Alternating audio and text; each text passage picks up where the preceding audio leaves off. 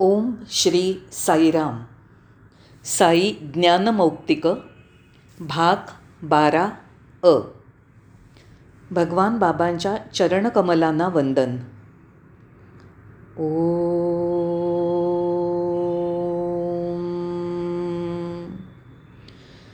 ओ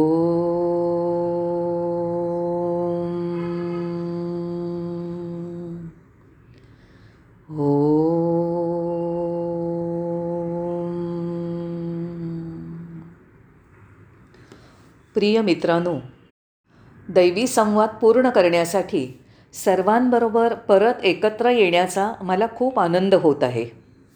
जानेवारी दोन हजार दोन. जानेवारी दोन हजार दोनमध्ये घडलेल्या घडामोडींबाबत आपण बोलत आहोत. दोन हजार दोनच्या वार्षिक क्रीडा आणि सांस्कृतिक कार्यक्रमानंतर भगवान मुलांशी बोलले आणि त्यांनी माहितीपर सूचना दिल्या.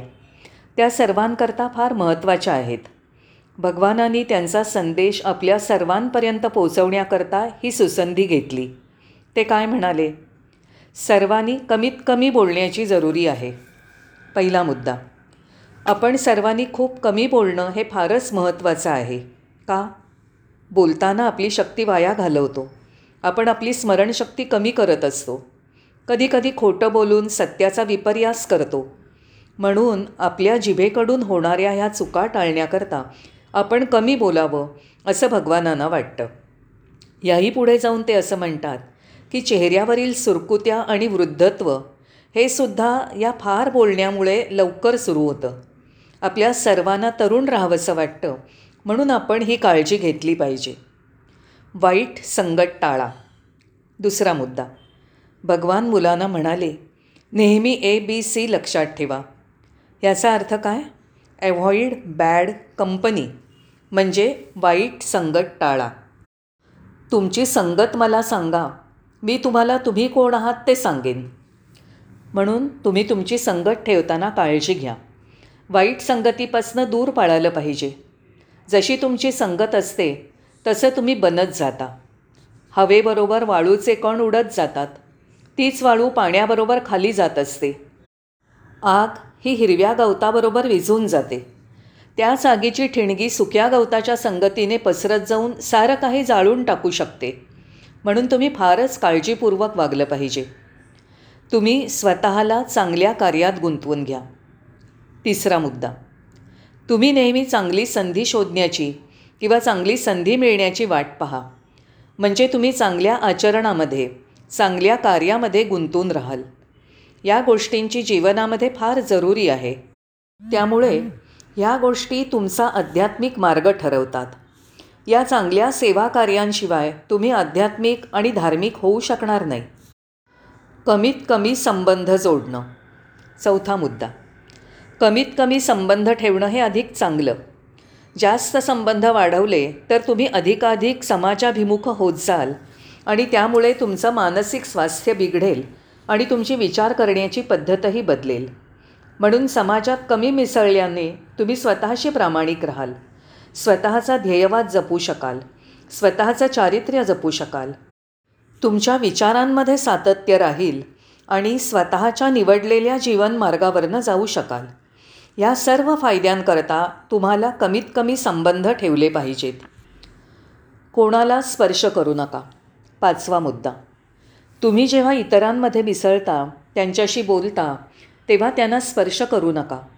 कारण तुम्ही जेव्हा स्पर्श करता तेव्हा त्यांच्यातील कंपनं तुमच्यापर्यंत पोचतात. इतर लोकांची कल्पना तुमच्यापर्यंत पोचतील. इतर व्यक्तींचा सतत स्पर्श झाल्याने स्वाभाविकपणे तुमचं लक्ष विचलित होईल. एकटे असतानाच ध्यानधारणा शक्य असते. मुद्दा सहावा. भगवानांनी हे अगदी स्पष्ट केलं आहे की जेव्हा तुम्ही कोणाच्याही सान्निध्यात किंवा मेळाव्यात किंवा गटात नसता आणि फक्त एकटेच असता तेव्हाच ध्यानधारणा होऊ शकते. काही लोकांना कुलवंत हॉलमध्येच ध्यान करावंसं वाटतं. ते शक्य आहे का? सेवा दलातील एक कार्यकर्ता तुम्हाला समोर सरकायला सांगेल दुसरा कार्यकर्ता तुम्हाला मागे सरकायला सांगेल तिसरा कार्यकर्ता तुम्हाला एका कोपऱ्यात बसायला सांगेल आणि सरते शेवटी कोणीतरी तुम्हाला बाहेर जायला सांगेल. अशा त्या परिस्थितीत तुम्ही ध्यानधारणा कशी करू शकाल? म्हणून ध्यानधारणा ही फक्त तुम्ही एकटे असतानाच होऊ शकते.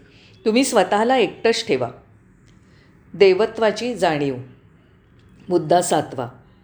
भगवंतानी हेही अगदी स्पष्ट केलं आहे की जे देवत्व प्रत्येक अणुरेणूत भरून राहिलेलं आहे त्या देवत्वाची जाणीव प्रत्येकाला असायलाच हवी. देवत्व हे प्रत्येक कणाकणात असतं. अशा तऱ्हेची जाणीव असणं हीच खरी देवत्वाची अनुभूती आहे. जाणीवेसाठी मार्ग नाही. कोणीतरी भगवानांना विचारलं स्वामी सजग असणं किंवा जाणीव असणं इथपर्यंत पोचण्याचा मार्ग कोणता?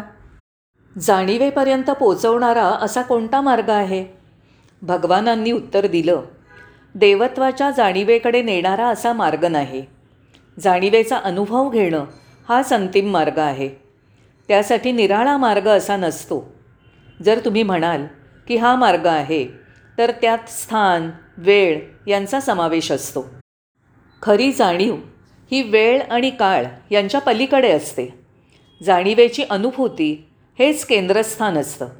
त्यात स्थल काल आणि मार्ग यांचा संबंध नसतो. प्रत्येक क्रीडा संमेलन हे असामान्यच असतं. प्रत्येक क्रीडा संमेलनानंतर स्वामी विद्यार्थ्यांना जे सांगतात त्यात मलाही सहभागी व्हायचं आहे तुम्हाला माहीत आहे की श्री सत्यसाई शैक्षणिक संस्थेचं वार्षिक क्रीडा आणि सांस्कृतिक संमेलन ह्या जानेवारीतच पार पडलं. त्यातील संदेश आणि कारण हे एकच असल्याने ही माहिती अकरा जानेवारी दोन हजार दोनप्रमाणेच अकरा जानेवारी दोन हजार तीन करता लागू होते. भगवान या दोन्ही प्रसंगी विद्यार्थ्यांशी आणि शिक्षकांशी बोलले. मला त्यातील काही मुद्द्यांबद्दल तुमच्याबरोबर सहभागी व्हायचं आहे स्वामींनी जे सांगितलं ते असं. मुद्दा पहिला श्री सत्यसाई संस्थांचं क्रीडा आणि सांस्कृतिक संमेलन हे नेहमीचे ठराविक कार्यक्रम नसतात. क्रीडा संमेलन हे असामान्यच असतं. तसंच प्रत्येक क्रीडा संमेलन हे काहीतरी खास असतं. तो काही नेहमीचा परिपाठ नसतो. किंवा नित्याचा कार्यक्रम नसतो. नाही प्रत्येक क्रीडा संमेलन म्हणजे एक वैशिष्ट्यपूर्ण कार्यक्रम असतो. क्रीडा संगीत आणि नाट्य. मुद्दा दुसरा सत्यसाई शिक्षण संस्था खेळ संगीत आणि नाट्य या तीन विभागांवर जास्त महत्त्व देतात. तिथले विद्यार्थी या तीन विभागांमध्ये चांगल्या रीतीने पूर्ण शिक्षित होतात. जेव्हा विद्यार्थी संगीताचा कार्यक्रम सादर करतात तेव्हा तो व्यावसायिक दर्जाचाच असतो. ती मुलं क्रीडा क्षेत्रातही विशेषत्वाने नावाजलेली असतात आणि आश्चर्य म्हणजे हीच मुलं त्यांच्या शालेय शिक्षणामध्येही ओ ही विशेष श्रेणी मिळवतात. यांनाच तुम्ही सर्वांगीण व्यक्तिमत्व विकास असं म्हणता. जिथे विद्यार्थी क्रीडा नाट्य आणि शैक्षणिक क्षेत्रामध्ये आपला उच्च दर्जा दाखवतात. तयारीसाठी फक्त पंधरा दिवस. मुद्दा तिसरा. साधारणपणे अशा कार्यक्रमाची तयारी करण्यासाठी लोक भरपूर वेळ खर्च करतात. तुमचा विश्वास बसणार नाही की इथले विद्यार्थी क्रीडा संमेलनाच्या तयारीसाठी फक्त पंधरा दिवस घेतात. जर तुम्ही हा कार्यक्रम पाहिलात तर तुमचा विश्वासही बसणार नाही की अशा प्रकारचे कार्यक्रम फक्त पंधरा दिवसांच्या तयारीने सादर केले जातात. खरंच मला तुमच्याबद्दल सांगता येत नाही पण मी तरी ह्यावर विश्वास ठेवू शकत नाही. तुम्हाला हे देखील माहीत आहे की क्रीडा क्षेत्रातील अशा घडामोडींसाठी खूप पैसा खर्च केला जातो. पण इथे मात्र कोणताही खर्च केला जात नाही. एकही पैसा यावर खर्च केला जात नाही. यावर तुमचा विश्वास बसेल? विद्यार्थ्यांच्या वसतिगृहात ज्या वस्तू मिळतील त्यांचाच उपयोग इथले विद्यार्थी करतात. महाविद्यालयात आणि वसतिगृहात ज्या वस्तू किंवा सामान मिळेल त्यांचा उपयोग करून भव्य चित्राकृती आणि पार्श्वभूमीचे देखावे तयार करतात. त्यासाठी काहीही बाहेरून विकत घेतलेलं नसतं. त्यामुळे कसलाच खर्च येत नाही. इतर संस्थांमध्ये अशा गोष्टींसाठी केलेल्या खर्चाचा हिशोब केला तर तो लाखो रुपयांचा होईल.